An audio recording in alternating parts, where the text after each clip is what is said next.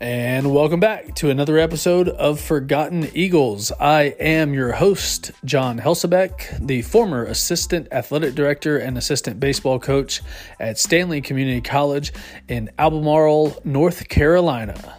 You guys hang on tight. Region 10 will never be the same after this.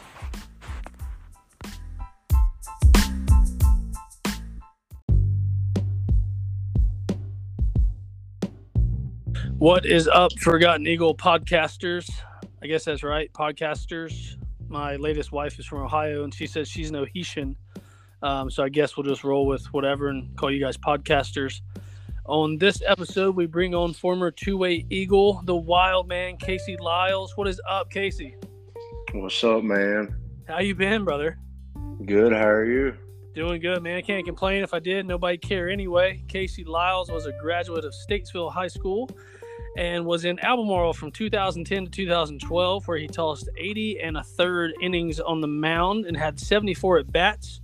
Um, a fiery two way guy that was um, everything I wanted our program to be about. Um, before we get into um, the stuff on our on our list tonight, um, I, you didn't you didn't see this. I added this um, with my pen, pensmanship. what's up with the military time this morning? Oh man, my wife's a nurse, and it's just easier to keep everything sane like that. Nice. Plus, everybody, everybody, I mean, gets confused. You text somebody six o'clock, they're like six a.m., six p.m. It's just easier to keep everybody like that. I like that. I'm gonna I'm gonna implement that now. Like seriously, they, that's that's so. Texting Case like, hey, what time you gonna get on this podcast tonight, man? And he's like, 1900 to 2000, and I'm like, wait, I like literally I had to stop for a minute and think back. Like, okay, I I was not in missile training that day, so um, I I remember going, man. But um, where you guys where you living at now? Man, we're up here in North Iredell area, Statesville. Statesville, back, back home. Back home, man. I, I miss uh, I miss my home every day. One of my best friends ever um, Jacob Russell. He uh, he's more Winston Salem area, but he is now um, living in Rural Hall, um, right like two miles from from my homestead, man. So I, I miss home. I'm glad that you're uh, able to get back there. That's pretty cool. Oh yeah, man, about seven miles from the parents' house. Oh, you, shabby. You can't beat that at all, man. And you you haven't been married long, right?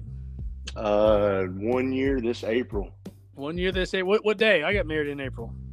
April 3rd, man. Nice. Congrats, man. So you better, um, hopefully, you have something uh, planned as this podcast will. Um, we're tomorrow when this podcast is being uh, recorded. Tomorrow is actually April Fool's Day, so hopefully you already got you're on top of things for um, your anniversary. Oh yeah, man, we're going to Mexico. Sweet, really? Oh, that's right. You yeah. told me that next week you'll be out. That's awesome, man. Congrats. And um, any any plan? You you know, I know you've listened to some of the podcasts, so I I'll ask some um, questions some guys are like man shut up. Um, any any kids in the talks? You know have some some children? Ah uh, i guess it's a go after this. We just mainly saving up since we paid for this. It's all inclusive we wanted to make sure we could drink and everything and enjoy it all. I love you know it what i mean? I love it man. That's yeah. awesome. My, my, wife's talking about um, a cruise this uh, this summer um, since we don't have to spend it at the baseball field, and um, and I was like, sure, I don't care you, where you want to go. I don't care. Just as long as I have the drink package, we'll be fine. Yeah, always. All you can eat, all you can drink. That's it, man. Um, so obviously, um, what what sports did you play in high school? I know you played more than just baseball, right? Uh, in high school, I was just baseball. I didn't do football after middle school. Okay, so you did football until uh, middle school or uh, until high school, and then uh, strictly baseball. Um, I remember this class, the 2010 class, is um, one of the classes like I kind of started um, figuring out the how to recruit. Again, I was thrown in the fire as a as a dude that was still trying to play and all that. And I remember um, what, what do you remember about the recruiting um, aspect of, of Stanly and, and what really choosing Stanly? Uh, I think honestly, I think I was at Pfeiffer for like a showcase one weekend, and you just happened to be there.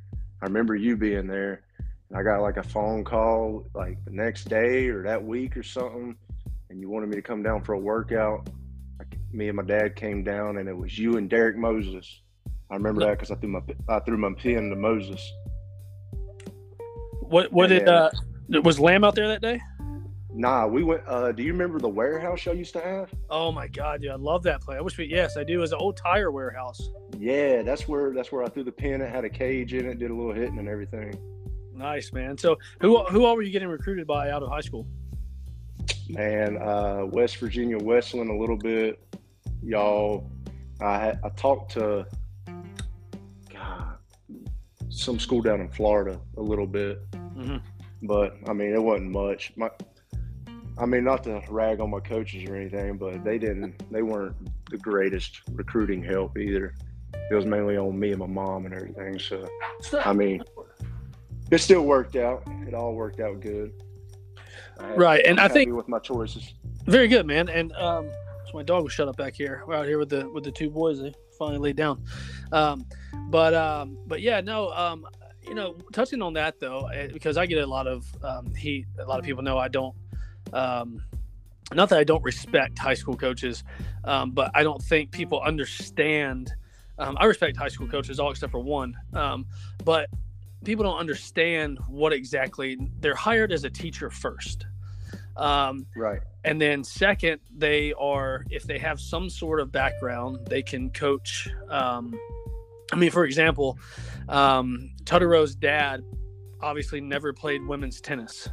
So, right. you know, he, he's never been. So, in the ba- the high school baseball coaches, there are some really really good ones out there, but the majority of them just have never been there and and know how to promote a kid. Or, um, I mean, for example, one of the things I do um, in, in, one of my baseball jobs is the fact that I do all all behind the scenes. Now, I don't want my name on anything. I'm sure you you heard some of that, but um, one of the things I do is I get stats.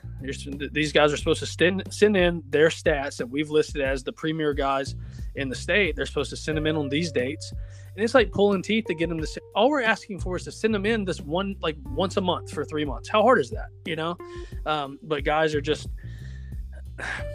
It's, it's difficult for baseball guys to understand non-baseball guys in a baseball position if that makes any sense yeah i get what you're saying I mean, because I mean, at the end of the day, I mean, Statesville, I mean, the whole, um, I mean, that whole surrounding area, all of North Carolina is always um, put it, spit out pretty good baseball players at every level across the nation, and um, you know, it's not always, it, it's always the kids are having to go and and promote themselves.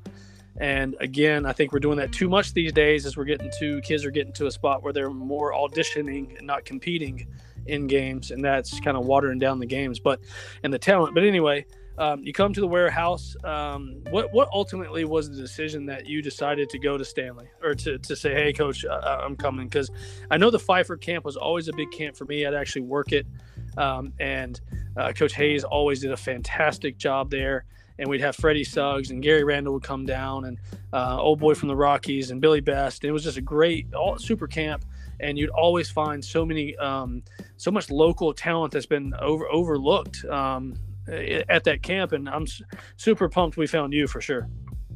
Yeah, uh, yeah. I just remember going to that choosing Stanly. I mean, I guess it just it, it resembled home a little bit. You know, a small town. Everybody, you, you walk into Walmart and everybody's going to remember you. You know what I mean? Right. And how far were you from home? Uh, I think it ended up being like an hour and a half. They're not too bad. Yeah, I would come home on the weekends when we didn't have games or practicing and work, so it worked out perfect. Gotcha. And um, as a two-way player, and, and this is something you're going to have to refresh me on. Um, I knew I loved you as a pitcher. I knew I knew you could hit a little bit, play defense, play play infield. I thought you would be um, a, a, guy that had enough athleticism to track balls down in the outfield um, as well, and and just be that JUCO guy. Because to me, JUCOs you're going to have like four POs, you know that, and you, then you're looking for guys that can throw the pill and also play everywhere. Um, and that's kind of what I've been, you know, trying to teach to uh, my buddy up at Southeastern right now on, on the recruiting side of it. Um, you're just getting athletes, getting baseball players. Um, what what was it a was it a discussion beforehand that you'd be a two way guy or what? How'd that go? Oh, I was always open for it. I, I think I came into Stanly wanting to kind of play the position, but I primarily wanted to pitch. Mm-hmm. And I think after the fall, I think we had like a little sit down, and that's when y'all made me the num. I was a, a weekend starter because I remember getting the, one of the opening games against Rockingham. Right, And, you were a uh, weekend starter both years, right? Not the second year because I played more in the field the second year because a bunch of people started flunking out. That's right, because you had you had um let's see, where does it say seventy four at bats? You had fifty one of those seventy four at bats in year two. Yeah, yeah. I think I even had a home run. You did hit a bomb. Yeah, Wilkes.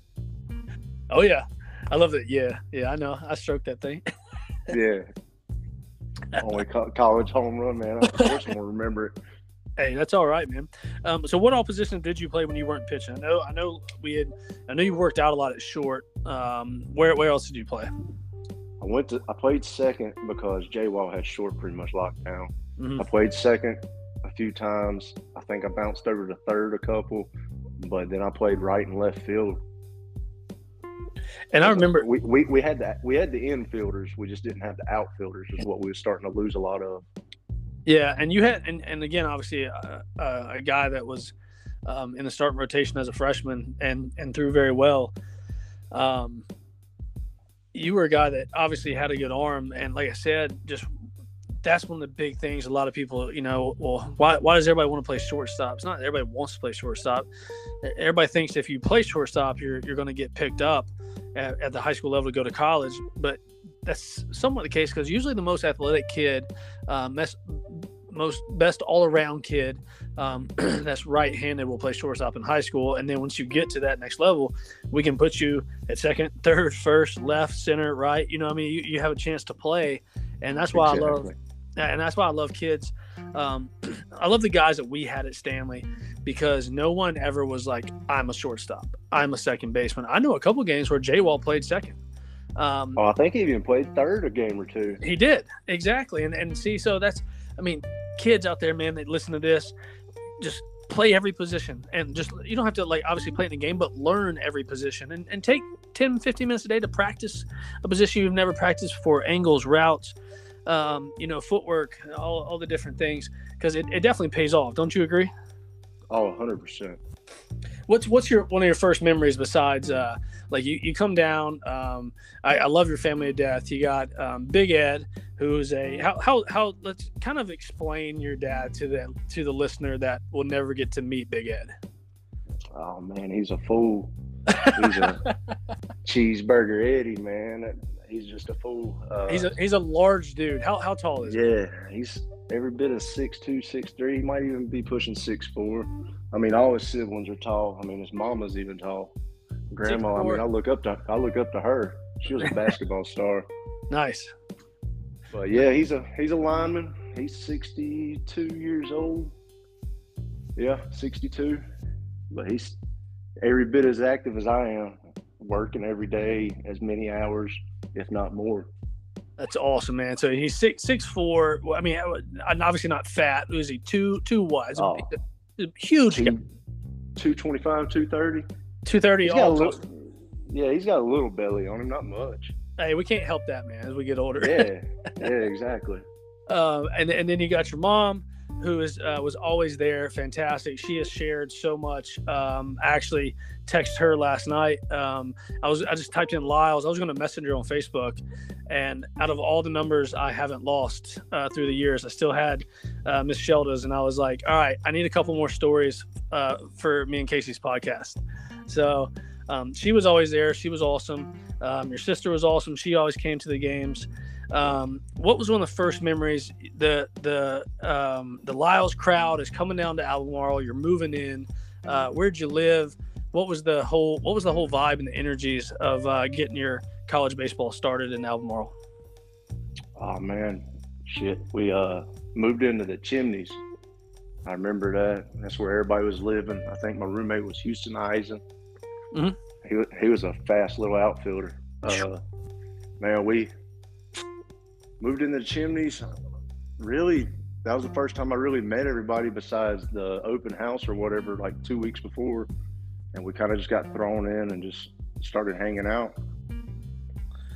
Um, when what what was your you come in we who was so it was at the time it was just me and was it just me and lamb Yeah, you and Lamb and Hatley, but mainly Hatley you was there Lamb. the first year. Yeah, he was there the first year, not the second. All right, perfect. So now you have helped all of the. Uh, um, I've even had a couple like Moses and stuff trying to figure this out. So Hatley's last year was 2010, 2011.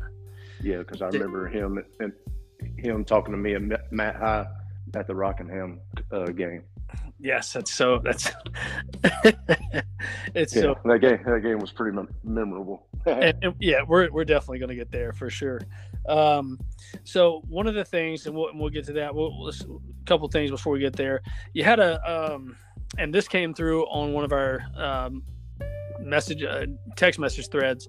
Um, your mom actually sent it to me last night. Also, Colby Bartlett shared it to all the guys. What's up with the? Uh, and we'll we'll probably post this if it's okay with Casey, uh, with Yeah. the with this podcast. What's up with the bozo the clown haircut? Man, I don't remember what was going on that week. Uh, everybody was getting haircuts because Finks and Dole lived below me, me in Houston. And he Finks was shaving everybody's head, and I was like, man, I've only shaved my head once before. And last time I shaved, I was a little kid. I was like, man, screw it, let's do it. He started shaving. I was like, hang on, hang on, hang on. Just do the cul-de-sac first. and he did that, and I was like, dude, I'm gonna leave this shit. I'm going to a baseball game with my dad later. I said he'll get a kick out of this. He shaved it. We took a picture and all. I went to the game, took my hat off for the national anthem. My dad looked at me and said, "Shave that shit." I was like, "Damn it!" Like man, I was I was rocking this thing right here, man. I was excited. No, man, I done went to Walmart with it and everything. oh man, so you, so you, what what game did you and your dad go to right then? We went to a South Rowan East Rowan game. Gosh, was it a playoff game? I think it was just a good conference game. They were in they were in my high school conference, so just went and watched them. They Gotcha. were always good ball players. And you and you said that you lived above uh, Yeah, that they were in an apartment below me. so you were you were always able to save a lot of money um, when it came to you didn't have to go buy any extra stuff. You could just walk outside and and inhale, exhale, and get the high that way. Oh yeah, for sure. Yeah, a Um, lot of fiascos. I'm sure. Were you involved with the uh, the night they threw the eggs at the uh, power power I was I was upstairs when it happened because we walked outside. We heard a boom. Walked outside and our power cut off. We was like, "What the fuck happened?" And sure enough, Finks and all them standing out there looking. then you hear them run inside real quick, and it just gets dead quiet in their apartment. Well, let's let's stay on the Big Eddie train real quick. Um, this I think this is actually your second year, um, but as everyone knows that listens, we we bounce all around, and that's that's cool. I don't have um, time or patience to stick to a script, man. Um, but I'll never forget one time. Um, back to the size of your dad. He growing up, were, were you scared of him? Oh yeah, that he had he had a grip on him. Yeah, I mean, he, he was a he was a big guy. You shook his hand and he's kind of like, all right, this is not a guy I want to piss off here, and um, great guy. And I'll never forget we were playing at Pfeiffer, and um, I forget who we were playing. Um, I, it was either College of the Albemarle or Danville. It was one of those series that we just kind of moved to Pfeiffer just to kind of.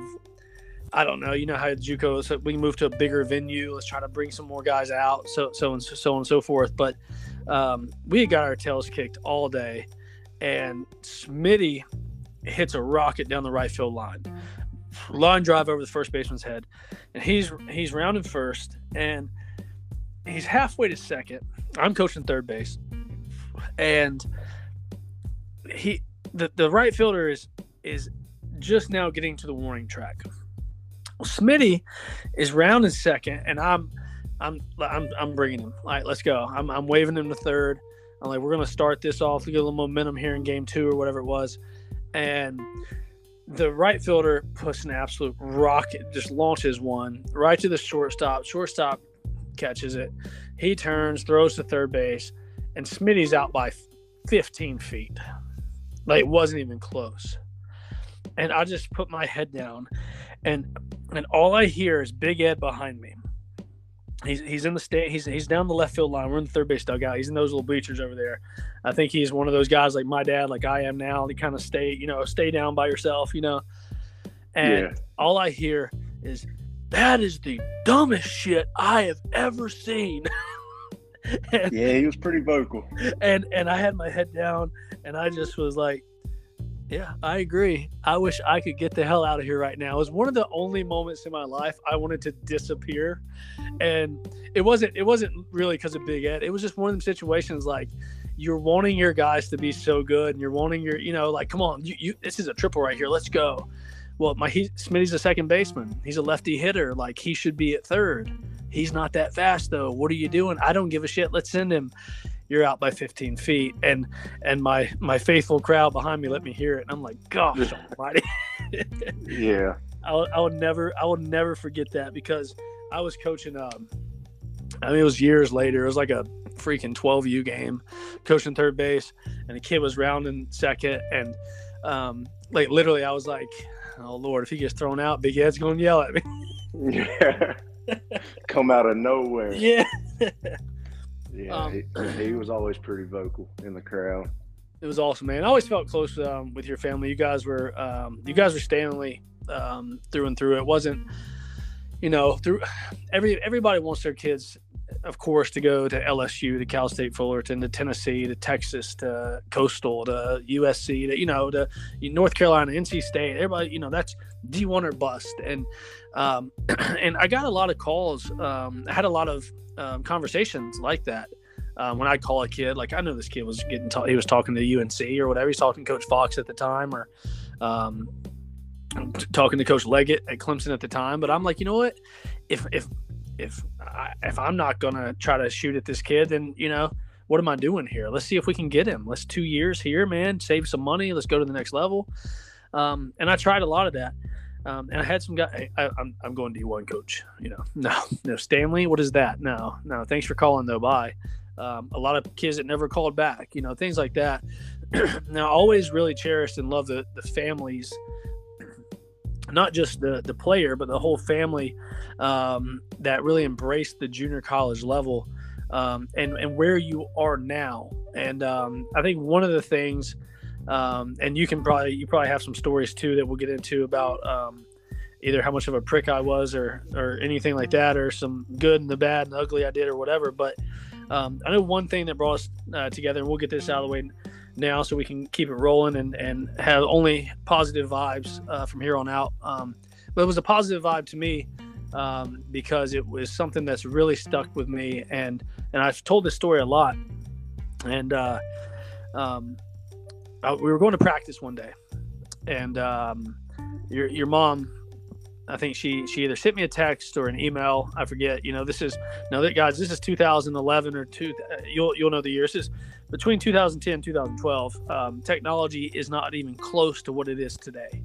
Um, I had to send a text message to Twitter to tweet my stuff on my phone. I didn't have an app. It was like a code, and um, and that's how it works. So it was either an email or a text from your mom, and um, she wanted me to call her. I called her, and um, she had told me that um, your your grandfather had passed away, and um, yeah. and I and that you were super super duper close with him, um, and and that it was going to be um, just horrible for you. It's gonna be it's gonna be devastating, and and she asked me uh, to to go you know coach practice and let you practice and then talk to you after. And um and and uh, it was one of those things man where i i grew up in that moment um because i had always been the guy um it was kind of a surreal moment like all right now you you're the you are the dad away from away from home for these guys. You're you're the big brother. You're the you're the guy taking care of all these guys. You got 40 some guys to take care of here um, whether win, lose, or draw, good or bad, um, no matter what. And I remember going through that practice, and I remember I can close my eyes and vividly remember it now as um, throwing a ball up to hit a fungo, and and I hit it, and I'm just looking at the ground, and and like I'm like sweating, man. I'm like, you know, thinking about how I'm going to talk to you about this, um, and and everything, and um, you know, it was it was practice ends. Um, I don't know. Um, I don't remember as much of the detail of how how we went about it. I know you and I kind of went down the left field line, I believe, and and talked and um, hugged and um, both shed a few tears and stuff. And um, I just I, I wanted to say that here, especially on this podcast um, with you, because that was a moment that changed me forever um, for the for a positive um, in, in a good way because I grew up a ton in that moment and at from from the time you and I had that moment it wasn't about me anymore. It wasn't about I'm a coach at Stanly I'm coaching college baseball. It was about us. It was about the guys being together. And and you know if Casey loses his grandpa if I lose my grandpa we're we're all in this together. And that was um, a moment that sucked um, obviously for you and your family. Um, and it sucked for me as a coach um, to, to have to go with that go through that with you. Um, just like i did with jeff stack and um, something that happened with um, one of his family members. Um, this is years after stanly ended. I drove back to go to a funeral with him and um, that was tough. And but in that moment you, you just kind of you, you, grow up and, and you that's something that i'll never forget. And um, I'll never, I'll be forever grateful for, for especially your mom for reaching out and for you, um, her knowing that you trusted in me enough for me to deliver that information to you. Oh yeah. Uh, yeah. She always knew I talked about you a lot whenever I came there and everything. So I guess I never really talked about Lamb a lot. I guess you were always the coach to me, if you, if that, if that makes sense. So but but um yeah i just want to say that on here man because that was just uh, one of the things that that I, I, I tell i tell a lot of people that story um and and just the the beauty of um you know how how paths cross and things work out and um, you just become uh, you become almost family you do become family in in moments um, through even just a one year baseball season or if you're there for two years or if you're at a four year um, those memories even even get longer. Um, one of your boys, um, well, st- let's stick with the family thing real quick. Um, your mom said that. Um, now I, I got to know if her and Dylan Finks were in competition or if they were in cahoots with uh, making the making the dinners. Your mom said she used to come down and cook on Wednesdays. Oh yeah, she would come down once a week almost and come down and cook. She'd bring like a big pan of chicken and some veggies or hash brown casserole or something like that come down, whip it up. We'd come home after practice, and hell, I think Nick and Tyler started coming over. I think maybe Dylan came up a time or two, but they always had a lot of food. Yeah, she come down and cook a nice little home cooked meal. We'd sit down and eat. It was good stuff. Yeah, man. That's I mean that, that's the cool thing, especially um, you know guys wanting to go play somewhere four hours away from home, six hours away from home, whatever you know, you're an hour and a half is really not that bad. You're, you're pretty much in your backyard, and hell, your mom can come down and cook for you. I mean, you can't beat that. Oh yeah, I think uh, you remember Miss Udi? Oh, I know Miss. Udi. Yeah, that's uh, Derek Moses' sister-in-law. Yeah, so whenever we moved into Hawthorne, my second year, she used to cook for us. So she'd bring us like a lasagna or some stuff and bring it over, or she'd already have it cooked and bring it over. So yeah, she hooked us up too. You can't. It's always nice having a good home cooked meal. Absolutely, man, and and of course there wasn't no dude. We always do this live, guys. There's there's no telling what's gonna happen. Um, um, but yeah, there's there was no calf or anything at at um, Stanly. So, um, that, and that see that's one of the things that really um, really kills me about when I talk about them ending the athletic program, uh, as opposed to trying to get through some of the situations that happened and and trying to start not start over, but kind of you know, hey, th- th- this guy that did this and this person that did this, they're they're out of here. We're gonna we're gonna keep moving in this new direction. Um, because think about the chimneys, think about the gas, think about the food, think about the out of state guys, the the restaurants, the all the things that that are no longer. I mean, you know, how much money did you probably spend a week at Walmart? Oh man, I'd say anywhere between twenty and a hundred dollars. Yeah, so say let's say a hundred bucks a person, forty guys for however long a college year, a year is. You know what I mean? It's just yeah. the, all the money that's lost there that that could have been um, that was just just taken away from the city of Albemarle is is insane to me. But um, yet again, guys, we got a guy on here, not only a guy that was at Stanly during the Rockingham fight, we got a guy that was at Stanly during the Rockingham fight that you guys know who he is if you listen back. Casey Liles, again, he is one of the only two guys, I believe. Larman was the other one that got tossed off, um, tossed after the game was suspended um, from the Rockingham fight, correct? It was me and Jay Wall. You and Jay Wall. Okay. Larman didn't Yeah, lost, but he broke his hand hitting a guy. Yeah, he he shattered his hand. Yeah. Jeez, oh man. So okay, so you and Jay Wall are tossed. Um, let's and apparently I, I remember this now. Um, you had taken your jersey off after you had come out from pitching, and that's how they knew like which one you were. Yeah, man. Uh, you remember those white shirts we had in the fall? Yeah. With, with the numbers on it, I just so happened had the same number. So when I took my jersey off, I had that shirt on, and they Of course you- that. so they say a white T-shirt or a white shirt with a with a with number six on it, Yeah.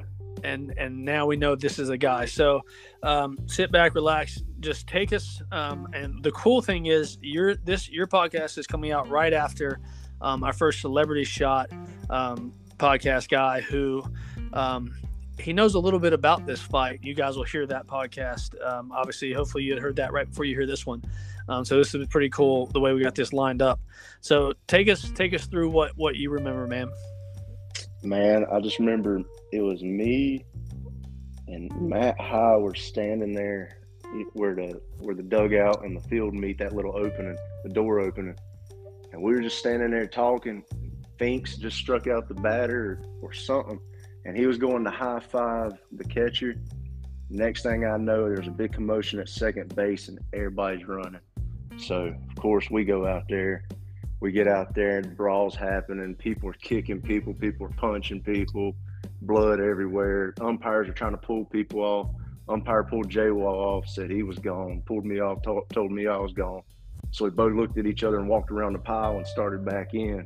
and they came and got us again, and everything started dispersing. People were getting up with blood. I mean, cuts, gashes all over their face, arms. I just remember one dude with the big American sleeve tattoo. Yep.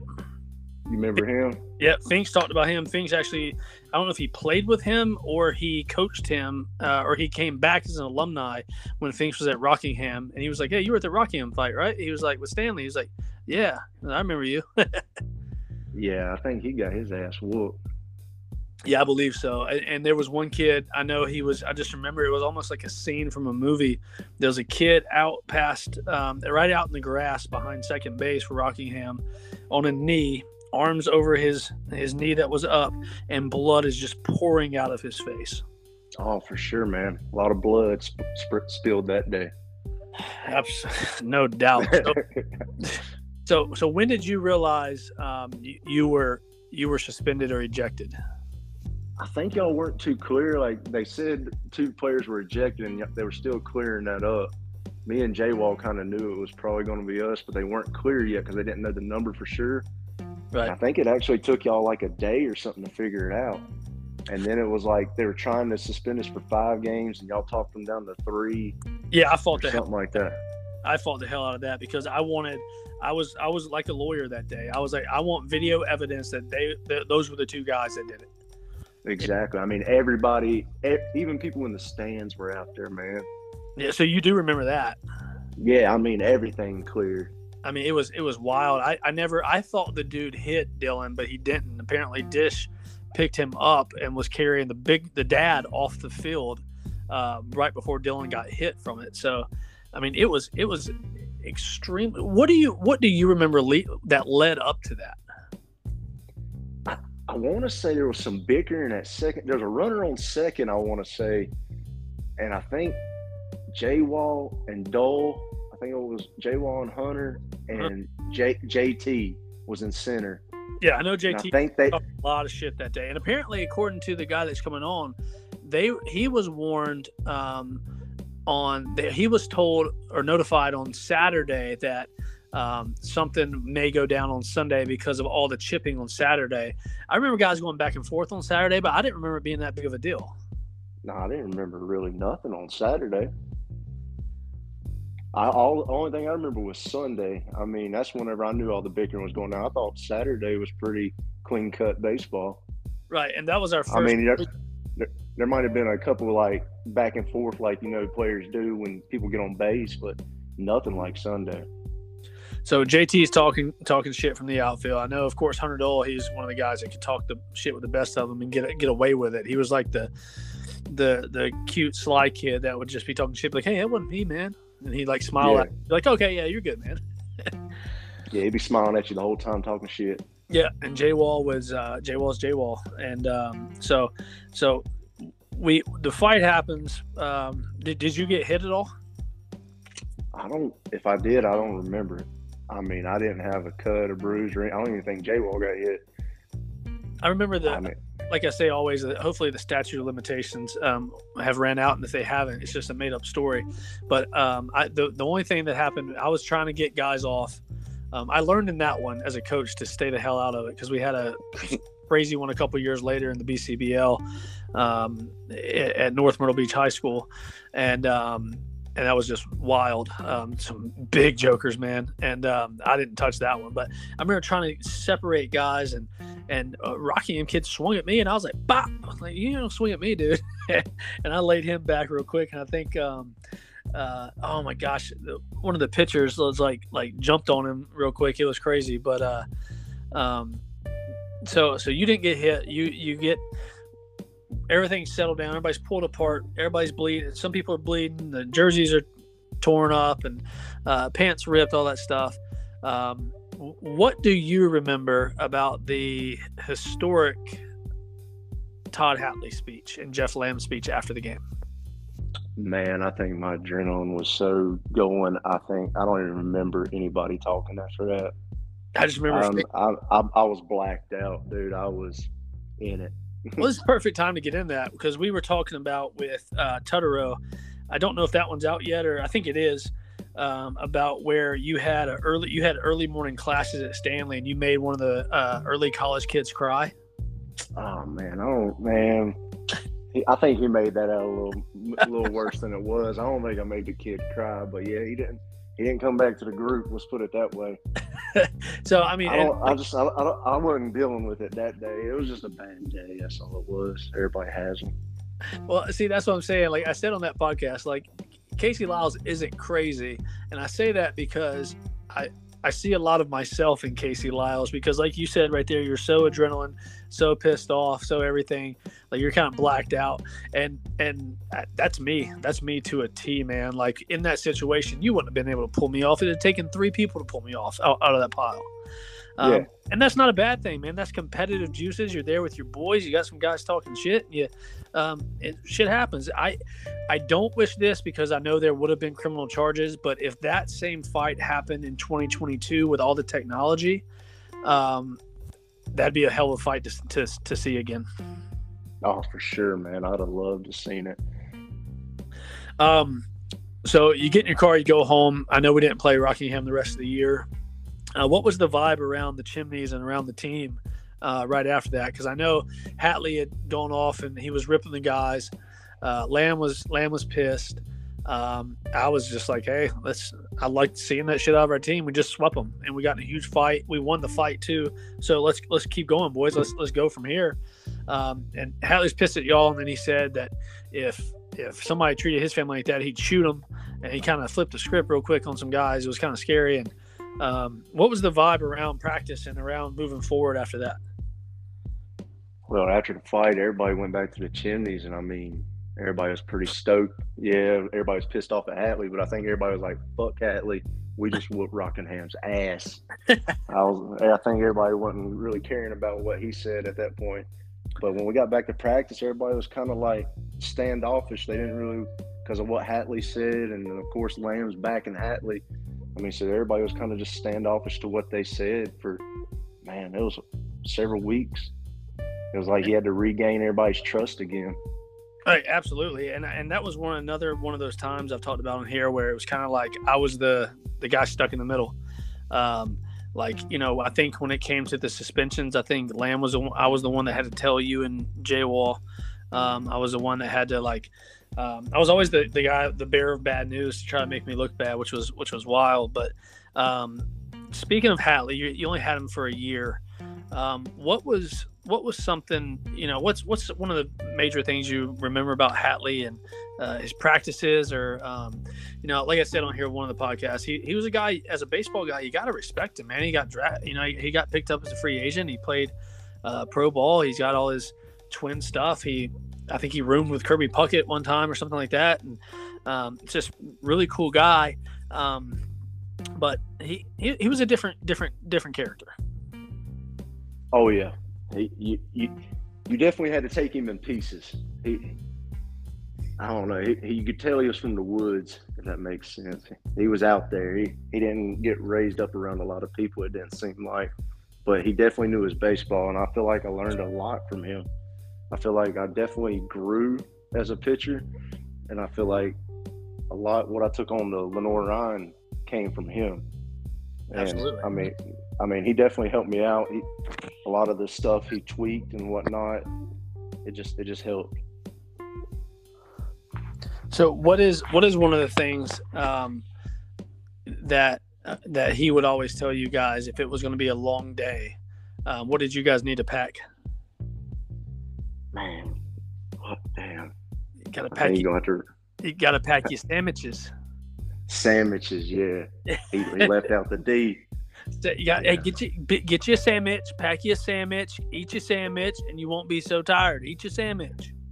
Yeah, and then he'd say it, and then he'd laugh real hard and throw in a big old dip. And it's all falling out. and he was a tall drink of water too, boy. He was a big old fella. Oh yeah, he was every bit as tall as Dad.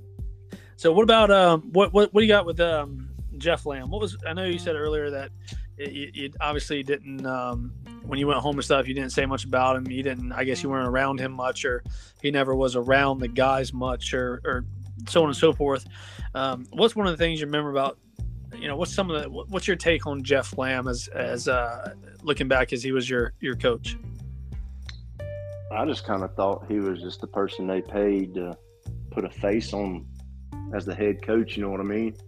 I never really felt as him as a head coach. All I remember is him carrying around Mountain Dew bottles. how many how many dews would he drink a day? Man, I remember getting in his van one time, and he we were just going down the road. It was like a day game, like a single game during the week. Right. And he had he had a six pack of the tall ones. you know the tall, not the twenty ounces, the little bit taller than the twenties. I, I think the twenty fours. Yeah, something like that. Yeah, man. I was like, you got six of these for a road trip. and not not in a cooler either, just straight with the plastic in the plastic, plastic bag. Yeah, just laid it right there in the middle. He knew it, was, it wasn't even going to get warm by the time he got done drinking them. That's it's kind of like me looking at a Yeti cooler. Everybody's like, "Man, as much beer as you drink, and you, you need a Yeti." I said, "I don't need no Yeti because if I can't drink the beer I put in that cooler by the time that ice melts, I don't deserve to be drinking." Yeah, there you go. so, all right. So now, what van were you? Were you not a Silver Bullet guy? I thought you were a Silver Bullet guy. You were getting land. Yeah, yeah. I mean, I rode over in your van quite a bit because we, we, me and you talked about conspiracy theories a lot in the van. Yes, we sure did. Uh, oh, yes. We'll, we'll, we'll, touch on that. Keep going. Yeah. I, I, mean, I bounced around. So if it was a bad game or something, and I'd always knew Lamb's van was empty, so I'd get over there and just get me a row and fucking lay down. Because everybody tried to pile in your van, man. It was like a sweat lodge, all them boys in there. so, all right, what what are, what are a couple of the best cons- conspiracy uh, theories that we talked about that, that blew your mind? All right, you remember you told me about two coins. You remember that? Two coins. Oh my gosh, you have to refresh my memory now. It was some thing. It was. It's not out there anymore, but it was on YouTube back then. Everything we watched was mainly on YouTube then, and it was a thing called two coins theory, and it was it had a lot to do with the Denver airport. Oh, absolutely, yes, Denver airport conspiracy. Let's go. Yeah, but it was like a two-hour movie on it you told me to watch it. I went home that night. I mean, we got home late that night. I went home and watched that shit. I was like, I gotta watch this. After our talk, yeah, the Denver airport and everything. I even had to fly out there just to see that airport, man. Did you really? yeah, dude. I'm glad you made it back though. That's that's scary as hell.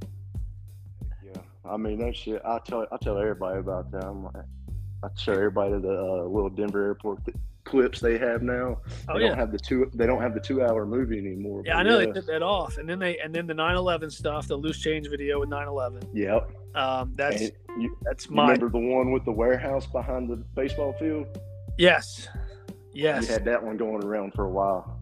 yeah, man. I'm I'm a for you guys that are just now listening to um, Forgotten Eagles or didn't hear Natural Sponge or don't just baseball guys out there. Um, I am a conspiracy theorist to the day I die.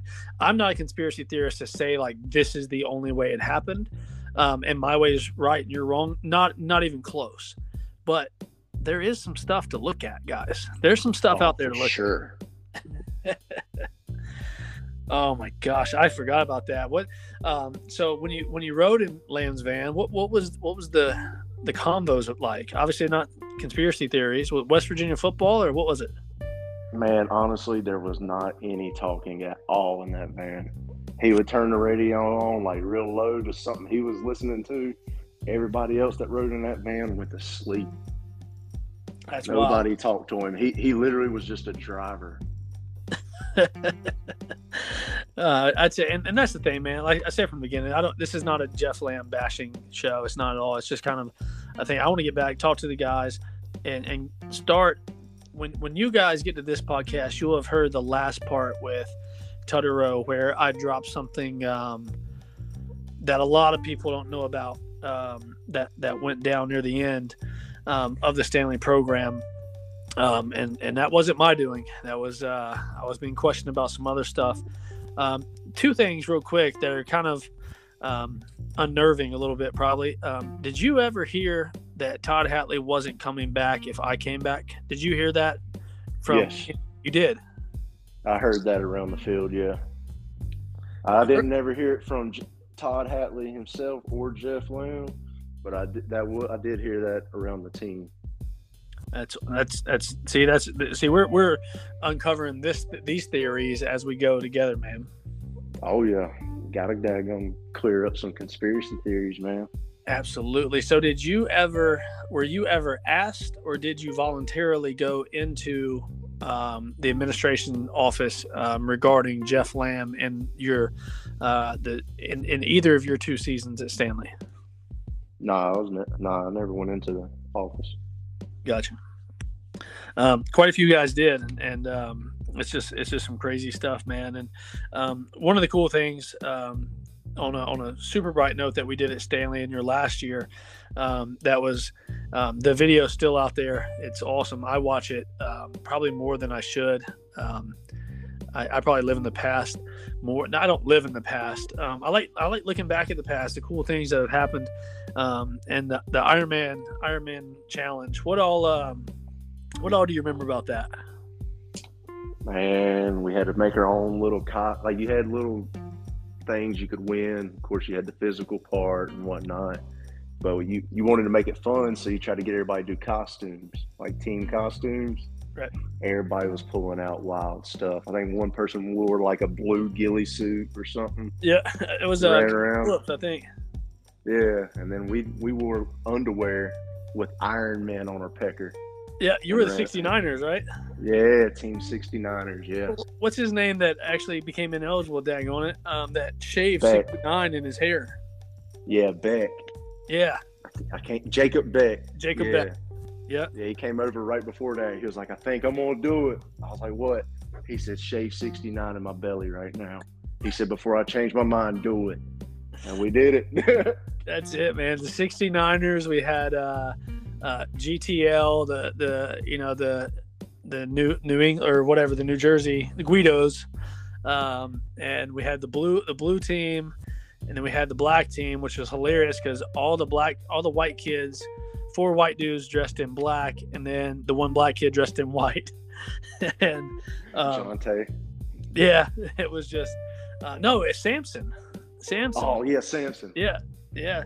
So Jonte was there your first year, right? That's where I was getting him from now. Now, did he um did he become ineligible, or how did what what was his story? Because I know I've texted him a lot, and he's going to come on the podcast too. Um, but I I don't remember him. I remember him obviously as a player in practice and stuff. I don't remember him in games. I don't know if he was there in the spring. He was a a lefty, I want to say, wasn't he? Yeah, I believe so. Yeah. Yeah, I mean, I, I don't really remember him pitching. I know he pitched in like some weekday games, but I want to say it was in the fall. I don't know if he moved back home or something in the spring. I, I don't really remember. I remember him, but I don't really remember him playing much. And and the thing is, man, that uh, that I love about doing this right now is just the fact that number one, we get our story out. Number two, we get to reconnect and talk to guys and, and all that stuff. And number three, it's like there's so many guys that even during that short four to five year span that, that Stanly existed um, with an athletic program, so many guys came and went. So many guys, you come in, you become ineligible, they become ineligible, they're away from home. That happens a lot. Um, and, and we were starting to get to that point where we had the um, athletic advisors in place, the academic advisors in place. Um, guys were all signed up for their schedules, the way they could graduate in a year and a half, and all this stuff, and start taking online classes at their if they had already committed somewhere at that school uh, moving forward. It was, I mean, we were on that track. Um, and this is with tons of pushback. This is all me and Miss Udi and, um, oh my goodness, beautiful girl worked in the administration building. Forget your name. I'm sorry. I talked to you the other day on Facebook. Um, she was awesome. Um, but we, we did all this and guys were coming and going. We had so many guys we, we forget about. And I could not have told you his name unless you had um, brought it up the other day. Um, I, I, can tell you, tall, really skinny, goofy lefty pitcher uh, from Florida. I thought, or he went to Florida and came back, whatever. Scotty. Uh, Scotty Williams. Yep. So tell us a little bit uh, about Scotty Williams. A couple stories you have there. Yeah. Scotty, man, he uh he showed up sophomore year, 2011, 2012 year. Uh, he came from Florida, some Pensacola. Yes. Some big, some big school down there. Yeah, he was he was at one of our school uh, schools in our conference, Lake Norman lefty. He threw well, I think low mid 90s from the left side. He threw hard and had a lot of mo- movement. Uh, yeah, he was a wild one. Uh, we was playing Rockingham.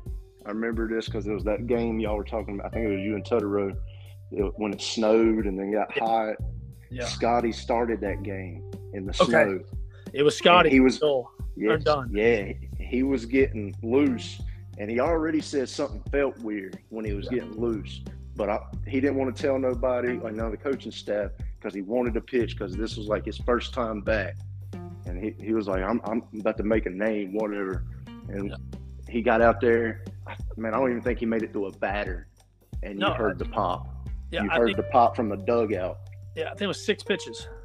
Yeah, yeah, he hadn't even made it through a whole batter yet. That thing popped. He came in the dugout, swole up, all that. He didn't think he actually tore it because I remember we got home that later that weekend. We got home and everything. He was sitting there on the couch. He was like, "Hey, go out in the backyard with me. I'm about to throw. This thing ain't tore. I know it's not." We went out in the backyard. He threw a couple. He said, "It feels funny. Let's just rest it." Monday we got to practice thing was still slow up. He finally went to the doctor and they told him it was tore. He came to the house. That man, he came over to the pantry door and just started punching on it.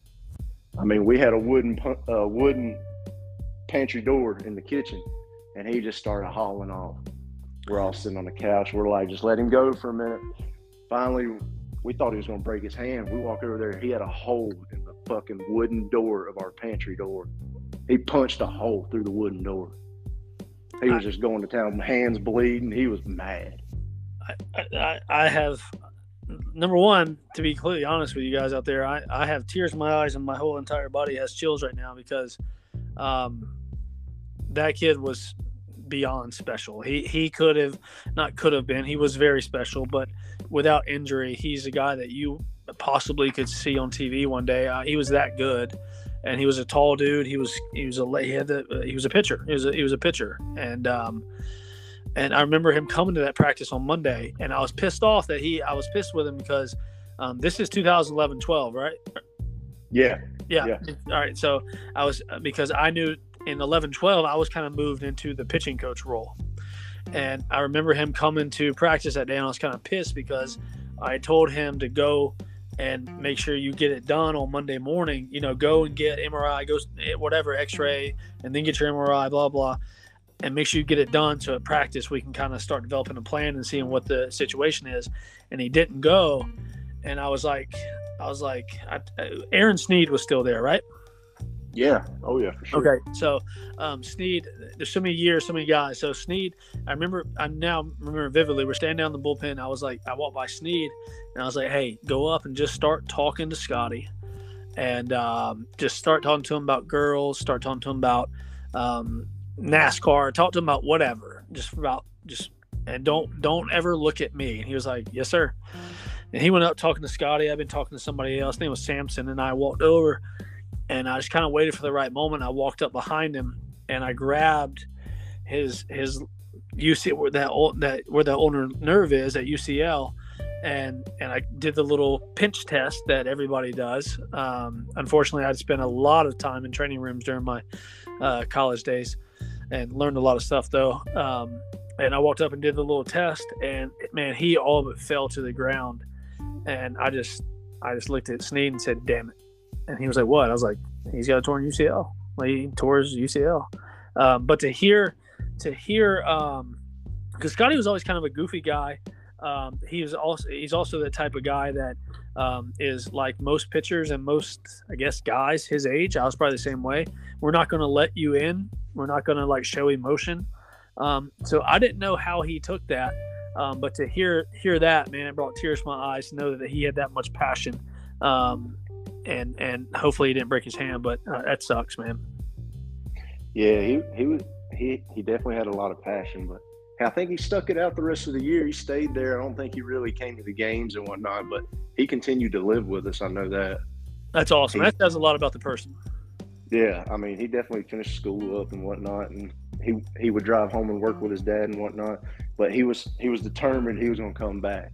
He had that surgery. I think he even went through rehab but I don't think he ever actually went on and played again. Yeah, and and that's one of the things I tell. Uh, I mean, this goes to all you athletes out there listening now. I mean, that's my my stepson. Um, you know, labrum surgery on April 11th, and um, is one of the top top three in the state in his class here in 2024 class in South Carolina, and all of a sudden he goes from 86 to 77, and you know what's going on, and um, you know, it, it's timing is everything. Um, you can, there's always a chance you can come back. You're all, you know, you always work your ass off, try to come back. But, you know, for it to happen now as a sophomore, it gives you time. You know, if you're a guy that gets injured out there and if you're a guy that gets injured, um, like Scotty, you know, bust your ass, even if you don't make it back, just like Scotty did, um, try to come back. You know what I mean? Oh, yeah. He was, I mean, even while he lived there with the cast on, all that good stuff, Oh, that's all you heard him talk about. I'm going to this school. I'm going to this school next year. Because at that point, he knew this school, Stanly, was shutting down. He was like, I'm to be back. I'm to be playing there next year.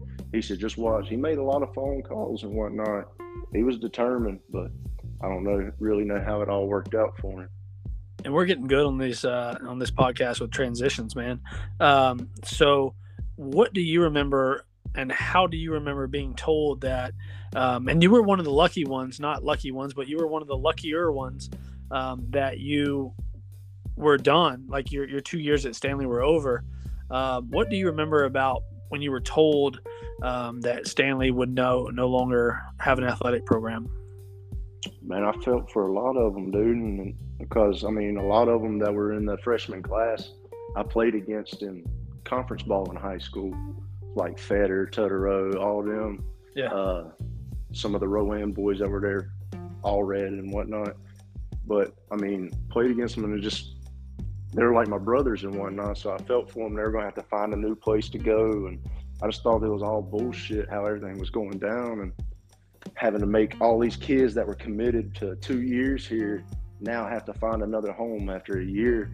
I just just felt like shit. I think one of the things I'm still angry about, and I'll, I'll say it, is it, it, was it was with the baseball team and, and a little bit of the softball team too, because there was a couple girls on there that that I actually I don't know shit about softball. Obviously, I know it's like baseball, but it's not. Um, I, I called some schools for some of our freshman girls um, in softball because nobody else would. I think to this day, I still am a little aggravated that it all seemed to just be like, here, Helsabeck, here, these are the kids that need to move on. Good luck. See ya. Here you go. And it was exactly. all on me. Yeah, I do remember you making a lot of phone calls because I remember asking like Feder and everything, and Feder was like, "I think Helsabeck got me a, uh, a place at Surry and everything, and I think you found Allred a place at Surry and all that." And I was like, "All right, cool. At least somebody's doing something for him." Because you actually found, I think you got me my workout at LR, if I'm not mistaken.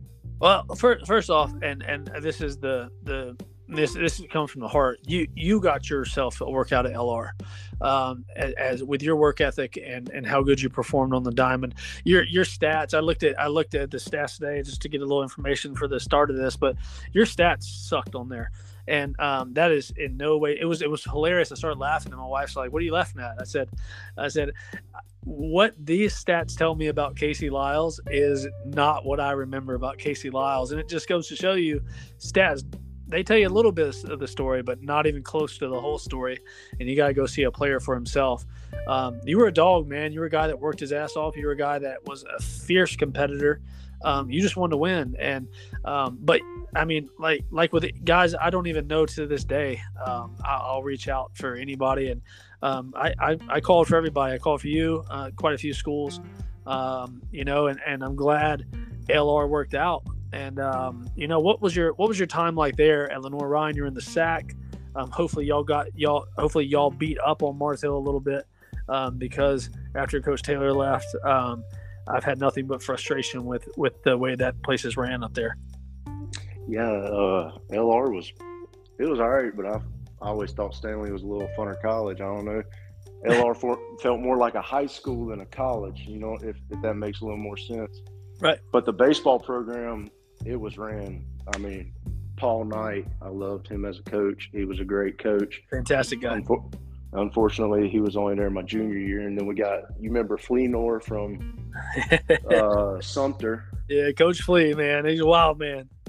Yeah, he brought the military into it. I remember him coming in and knocking down light poles and making us. He went out there with a chainsaw and cut them up and made us run around the field with them. I was like, God Almighty, what is going on? I thought we was daggum training for war. That's where but you yeah. got the first taste of uh, military time. yeah, exactly. I mean, he he even told us one of the first days he was there. He said, "We're gonna have Hell Week." He said, "There's gonna be five people that throw up every day, and if there's not, we're staying until somebody throws up." And man, I remember people going to the hospital. The president had to come out of the college and have a meeting with him because there was too many kids going to the hospital. Damn, I'm Flea. serious. I am serious. I've heard some Fleenor stories, and that I mean, I hate, I don't hate to say it, but that that fits, that fits the mold, baby. Yeah, I mean, this dude, he was ruthless, but I mean, he took us to the playoffs. I mean, what can you say? Yeah, exactly. How was what was uh, what was your time like there on the diamond? How um, Know you were there for two years. You you, you graduated from there, obviously, right? Oh yeah, 2014. Yep. 2014. So you stayed. See, Stanly, we kept you on track. You, you were the you were the golden child, man. That's the perfect perfect thing. You go to two years, save some money. You go two years to LR. You get a degree. You play baseball for four years. It's a beautiful thing. Oh yeah, yeah. LR what, what, was something there. So what? What'd you get your degree in? Uh, I got a bachelor in business and then an art degree and sports medicine. Nice, man. Congrats. Yep, yep. Very good, very good. So, did you you went there as a as a PO? Yes, pitcher only. I was a relief pitcher primarily.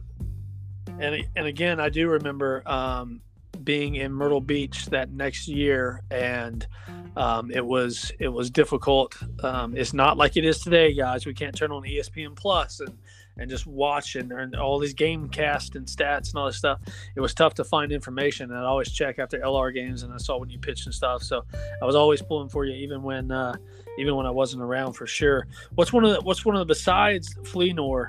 Um, what's one of the your best memories of Lenoir-Rhyne and, and your time there uh, as a baseball player? Man, I ain't gonna lie. It was so in high school, me and my cousin played on opposite teams, and we would always pitch against each other. They'd always line us up like that. Well, he just so happened to be in the at Brevard, which was in our conference. And I remember coming in in a tight game in relief and actually getting the win. And he was the pitcher for Brevard at the time and just beating him. And I just, that was my only game I got to pitch against him because he was a senior and I was a junior. So I just, that memory stuck with me, just pitching against family in, in college. That's you don't all. get to do that much. No, not many people can say they did that. That's pretty cool. Yeah. Um, so let's let's turn back to Stanly real quick. Um, I've just got a couple more things, man. You've been awesome. Um, you know, just definitely one of the guys that um, if I was to make a if I was to make an all Stanly um, all Stanly team, um, you would 100% be one of the guys that's on there. Um, just with everything you've accomplished and continue accomplishing, and we'll get to that. Um, but you're back in Albemarle. It's your freshman year, and we. Um, this has nothing to do with what I talked about, guys, on the last podcast with Tutterow. Um, this is this is uh, the SWAT team, not the FBI. The SWAT team is in downtown Albemarle. Man, yeah, freshman year. I'm trying to think. I was in, I think Dutter had a yellow truck at the time, right? Oh my gosh, I forgot about that thing. Yes. Yeah, I was riding with him. Uh, I want to say like Alvin, Manny, Silsby, all them maybe. Oh my He was at some some bar downtown. I, I can't remember the name. It was on the corner. Oh, the one right at the top of the hill. Or It might not have been at the top, but like right below the top of the hill. yeah, like the first the first landing on, and it turned into a place like a pizza shop that Sylvie Yes. worked at that had like 97 beers. One of them was a red um, red velvet cake beer that was like 7,000 percent alcohol. Yes, that's the place. they used to sell. They, they it used to be I forget the name of the place before they changed it to that. They used to sell like AKs and uh, illegal guns out the back of that place. And that's where we're going with it. we were, I mean, we were there. It was like, I mean, it was a bar scene at the time before it was the pizza place. So we was Yeah. in there. Silsby was like, "Y'all come out with us." We all went out, rode in Dutter's truck. We all piled in it. Uh, we was out having a good time. About the time we was leaving, I mean, it was late. They weren't closing yet, but it was late. We were all piling in Dutter's truck. I just remember getting up front and sit, shutting the door. Silsby and all them piling in the back of the bed and all of a sudden black cars come out of nowhere. Lights flash. Me and Dutter look at each other. I mean my heart's pounding i'm a freshman. I'm like man my mom and dad's gonna fucking kill me. I'm like i ain't even supposed to be drinking. I'm out at a bar. I was like man. Cops come up. They're like y'all been drinking? Everybody's like nah. They look at us. They're like can we search the truck? Dutter says yeah. They search the truck. And they, they let us go but I just remember, I think that's when that bar shut down. Yeah, they oh they let y'all go. No questions asked after that. Yeah, I mean, because they searched our truck and everything, and of course, the people in the bed of the truck started walking down the road. So, yeah, So they they they were thinking it probably that like you guys were like there for a delivery or something. yeah. I mean, I don't know what they a they rate. They raided the place. They said something was being sold out of the kitchen. So when you said AKs and shit, well, that makes perfect sense. Yeah, because it had, yeah, it had that little um it had that little cut through alley that maybe like only one car could fit down to park or you parked on the streets. And yeah, i just know that like I, I got in obviously with a family there uh, my girlfriend at the time and, and her dad was a profound uh, uh, album marleyan i guess you could say. And he knew everybody the ins and outs. They knew him and he would tell me some stuff and and that was one of the one of them situations. I mean this guy was so so great. Hopefully he don't hear this and and I don't want to fight him either. He's a big, he's a big lefty. He's got a, he's got the southpaw hook. Um, but I just, I, we get a call one night. I'm chilling at, you know, coach baseball all day, and then I think I'd worked at Walmart the night before. You know, having to work four jobs, and we get a call, and it's like, oh, he's he, he's about to fight this guy, and and the mom's like, oh God, he's at it again. Us, let's get John. I'm like, I, I'll go. Let's go. And like, I'm popping out the car at the same spot you're talking about, same restaurant, same bar, whatever. And they have that little like um, out outside area on the sidewalk you can sit at. the little patio. Yeah, Yeah, little patio. And and I'm walking. I had to park across the street. It's me, girlfriend, her mom. And as soon as I get out the car, I'm not dressed for this occasion, dude. I, I you know, it's it's I'm chilling.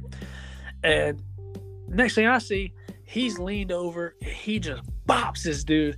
Dude hits the ground. Table goes flying. Like three dudes come flying up on him. His brother gets in on it. I'm like running up, like trying to be like the hey, maybe future son-in-law. I don't know. Like, what do I do? And and so I get in this junk and try to like help separate everybody. I throw a couple punches, and the cops come and they're like, "Oh, who started this? Who did this?" And they're like, It's a couple of the guys like, "He did," and and girlfriend's dad looks at him and he's like, "Hey, uh, we're gonna go down there and uh, shoot pool tomorrow or go golf on tomorrow or whatever." And he was like, "Yeah, I'll see you down there." And they just left. Like, all right, see ya. Hell yeah. Dude, man, that place was wild. You, did you guys ever go to the um, the the bar underneath the bowling alley? I don't think I ever made it out to that one, but I went to the pool hall in the Gold's Gym parking lot. I think it was. Oh man, uh, um, corner pocket, ball or something. corner, pocket. Yeah. Yeah, yeah, that's where um, Tutterow was talking about. They got in trouble with having Keystone lights in their pockets in there. Yeah, him and Feder and all them. Yeah. Yeah, so they all about sneaking some beer in. so so you guys got out of the uh, the the the night of the the raid in downtown. I think you're right. That place um, uh, was shut down after that, and I think it was. Um, I, I know it's been bought again by someone else, but the the original place, that original bar that you were at. Um, this is 2010, right? 2010, 2011. Yeah, yeah. This was actually in the fall of 2010. Yeah. Yeah, so that original bar was actually it's it's a well well known bar around um, around the world. Like it's a it's a um, whatever you call them things, um, a chain restaurant. Uh, you know, um, Ah, yeah. You can you can buy into it and all that. And um, I know somebody in their car, like I do on podcast, sitting there like telling me the word I'm trying to think, but um, but you know it is what it is. But yeah, I, it was it was a well known place. Um, the, the name rang a bell, and um, we'll have to figure out what that was. But that was crazy. There was a lot of shady spots down through there. Um, but you'll have that with any small old town. Oh yeah. Just like the people dropping them bags off behind the field in that deserted parking lot. Yeah, yeah, absolutely. do You, you got to see a lot of stuff when we hung out just at the field. You seen a lot of shady stuff at that park. Oh my gosh, man, Don Don B, baby, that that place it would uh, it would allow you to get better at baseball, and would also allow you to uh, get better at street smarts. Oh yeah, definitely up your street gang. um, sticking with the the beers and stuff and the and the brewskis, uh, um, what I, want to hear it from you. I want to hear the story from the horse's mouth. I, I heard that you were you went into uh, Helsabeck Liles mode where you get really pissed off. Um, you cussed a lot and uh, you were a little hammered. That happens. It's okay. Um, when Heinzman was looking for a ghost in your attic and he and he broke your stairs. Yeah, man. So yeah, there was a rumor there was a ghost up in the attic and everything, and man, it was a big party that night. I think everybody was pretty fucked up, and I think it was about two, three a.m. We all started winding down, going to bed. Everybody done left, and him, Feder, and I guess it was Tutterow, and I want to say there was one other person. They were all still out there because they all kind of hung out together, and they were just. And Heinzman lived with us at the time, so they were just hanging out, and everybody else went to bed.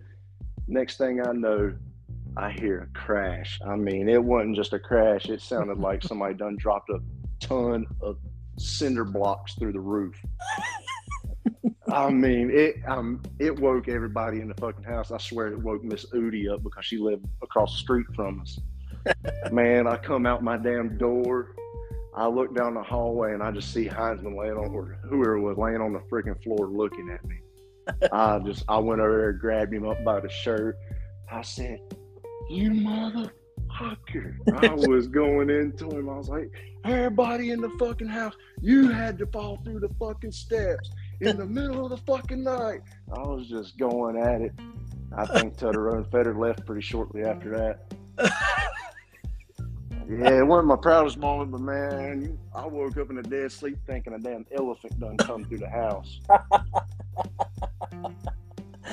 Man, I wish people knew you, man. Like that. Listen to this because I could just see Casey Liles doing this, and oh my gosh, I could just see those eyes, like just ready to absolutely rip this guy's head off.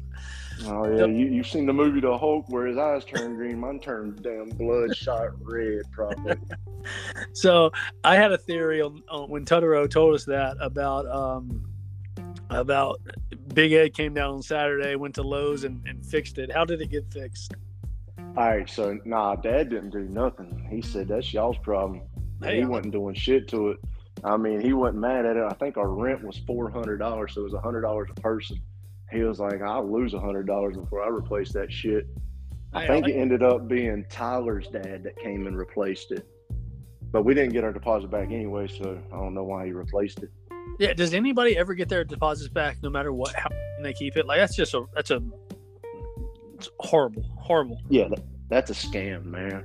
Absolutely, they got it all figured out. A broken outlet. All right, yeah, you keep them a thousand dollar deposit yeah. for a two dollar outlet. absolutely absurd, man. I mean, it's it's it's awful, man. Um, so now, speaking of um, kind of constructiony, um, re- replacing those stairs, you are. Um, you can tell everybody what you do and how you do it, um, but I don't know how you do it. But the uh, the stuff I see on Facebook, man, that you post, absolutely beautiful floors, um, and, and the thing you built in your uh, in your in your garage at your at your new house is fantastic.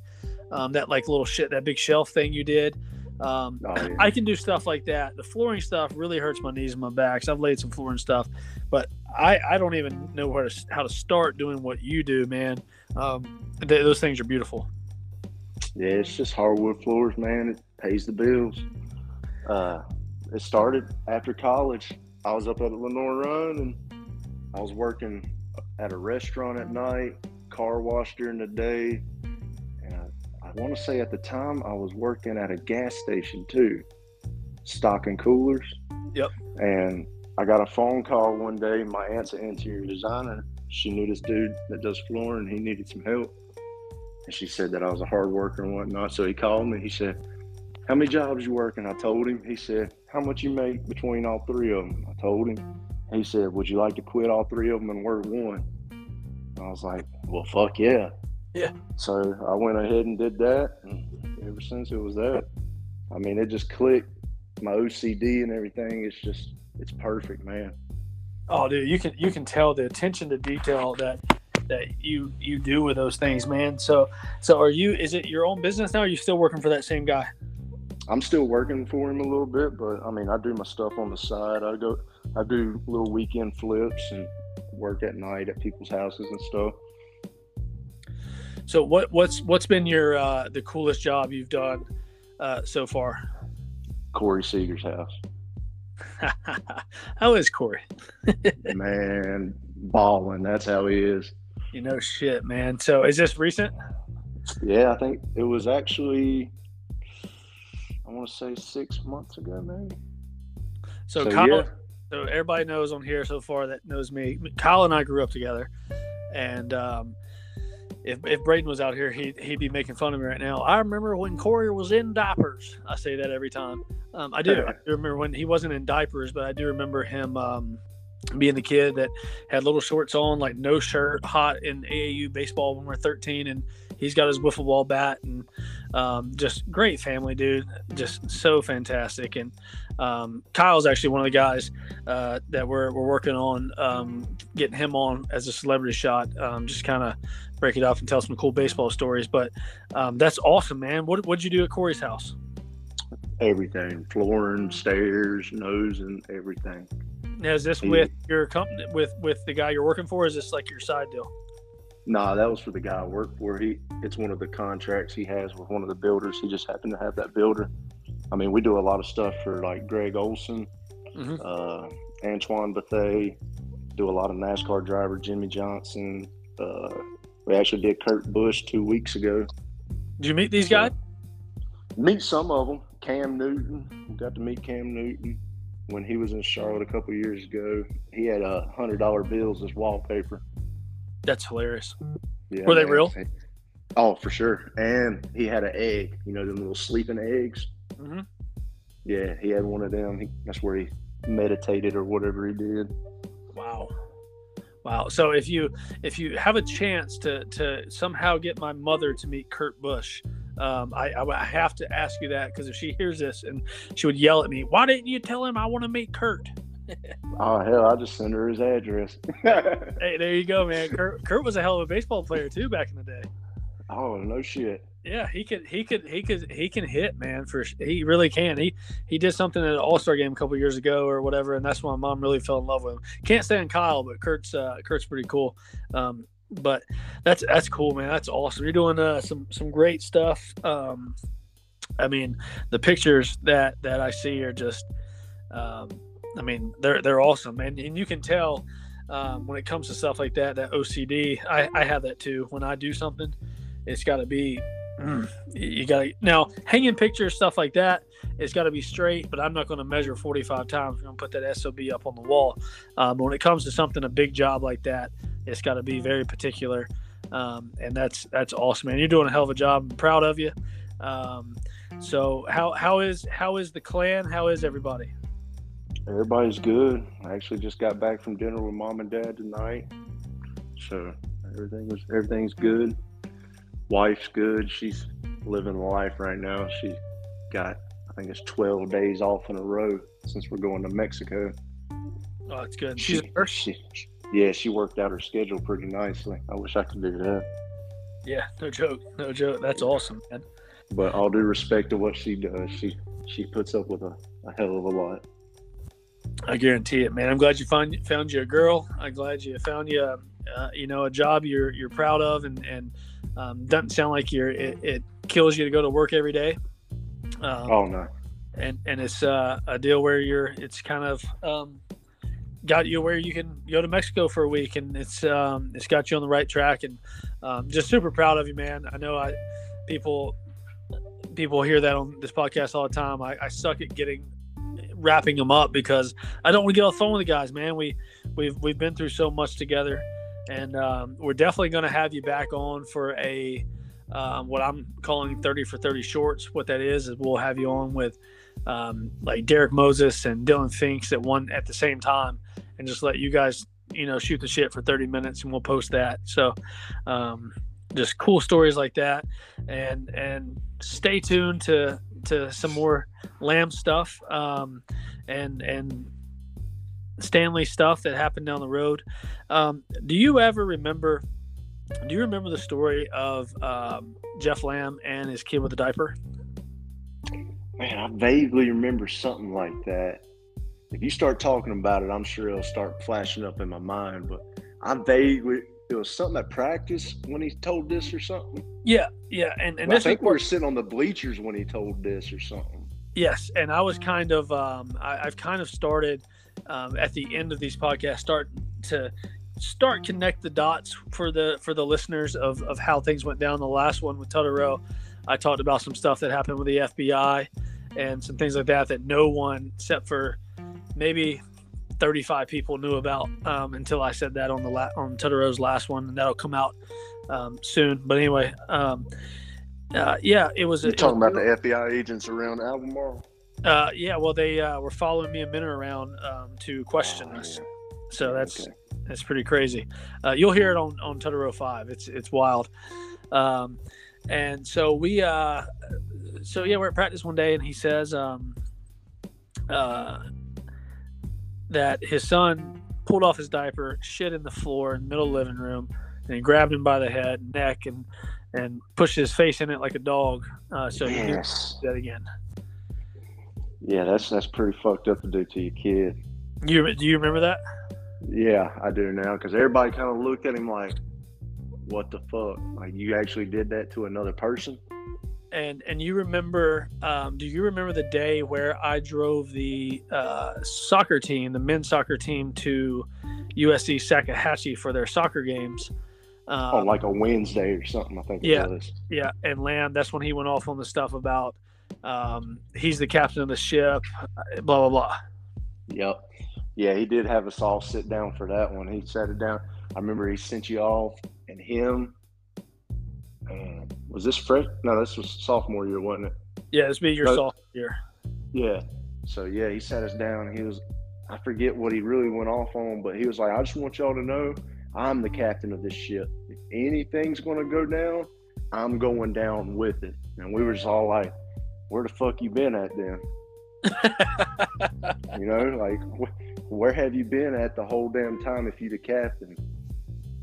And and I say that to to kind of rock to kind of close this up and and shake shake this thing up a little bit more with with this statement.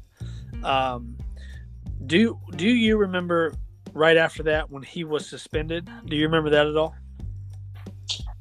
Not really.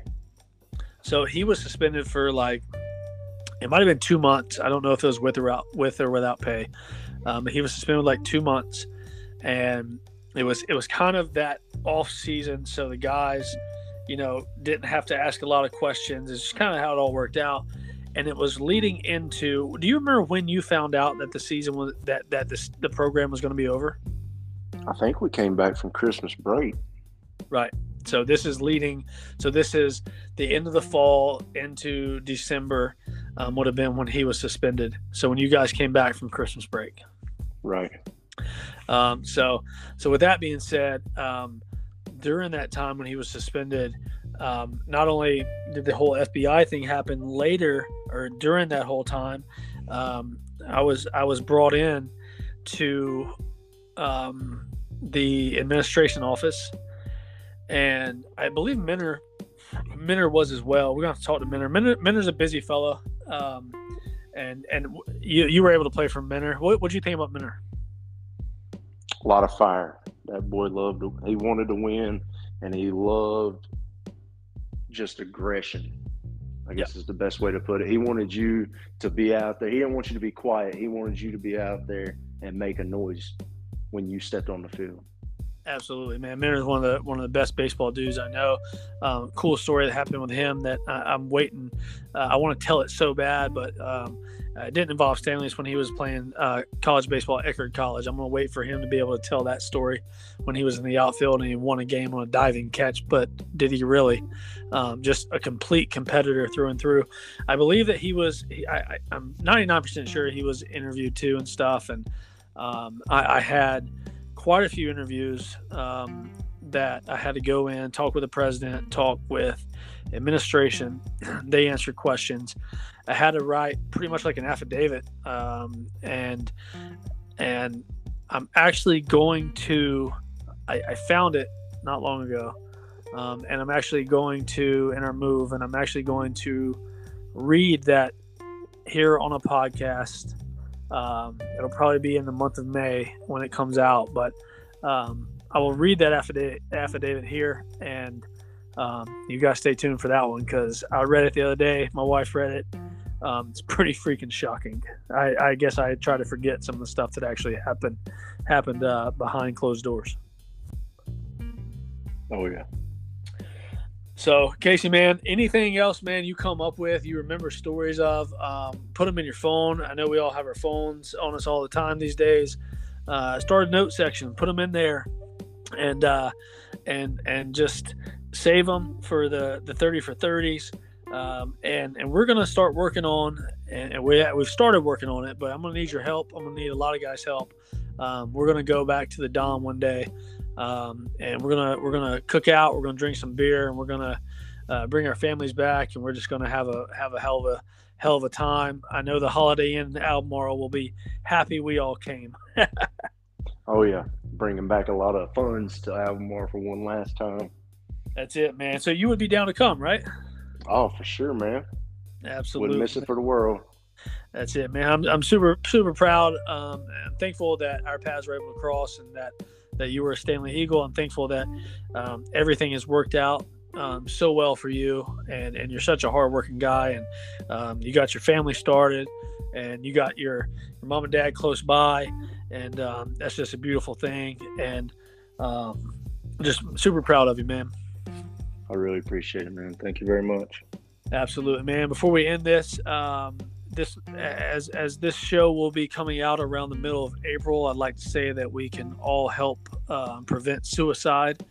Uh, the National Suicide Prevention Lifeline phone number is 1 800 273 8255 and provides 24 7 free and confidential support for people in distress, prevention and crisis resources for you or your loved ones. Again, the phone number is 1 800 273 8255. Also, 988. If you dial 988, it has been designated as the new three digit dialing code that will route callers to National Suicide Prevention Lifeline. This code will be available to everyone across the United States starting on July 16, 2022. And again, that three digit code is 988 from any phone you dial it from. This is not a sponsorship. This is not an ad. This is um, a deal where uh, 14 years ago, I believe it's 14 years or 15 years, 14 years now, um, on April 20th, when my uh, roommate and catcher on our baseball team uh, committed suicide. And, um, you know, always wish there was something that I could have done uh, to to help him with that. He'll always be missed. Love him dearly, miss him uh, greatly. Uh, rest in peace, RPM. You the man. And um, you know, this is uh, you know, with everything going on in the world today, enjoy life, man. Casey, enjoy your family. Enjoy everything that you've done. Know that I'm proud of you. Know I'm here for you if you need anything. And um, next time I see you, man, we got we, we got a lot of beers we should we, we have we have to drink. Oh, for sure, man. I'm always in Myrtle Beach. I don't know where you're located anymore, but I'm always in Myrtle Beach at least once a year. Not far, not far at all. You can you can do a few days in Myrtle Beach and come down near the Charleston area for for a few more, and you don't even have to rent rent anything. You guys come down here, you got a place to stay at the house. Hell, man, I do some work down in Charleston every now and then. But it looks like we looks like you can have a long take a long weekend. Dag, I'm right. Love you, dog. Proud of you. Thanks for coming on the Forgotten Eagles podcast, brother. All right, man. I appreciate it. All right, later. See you.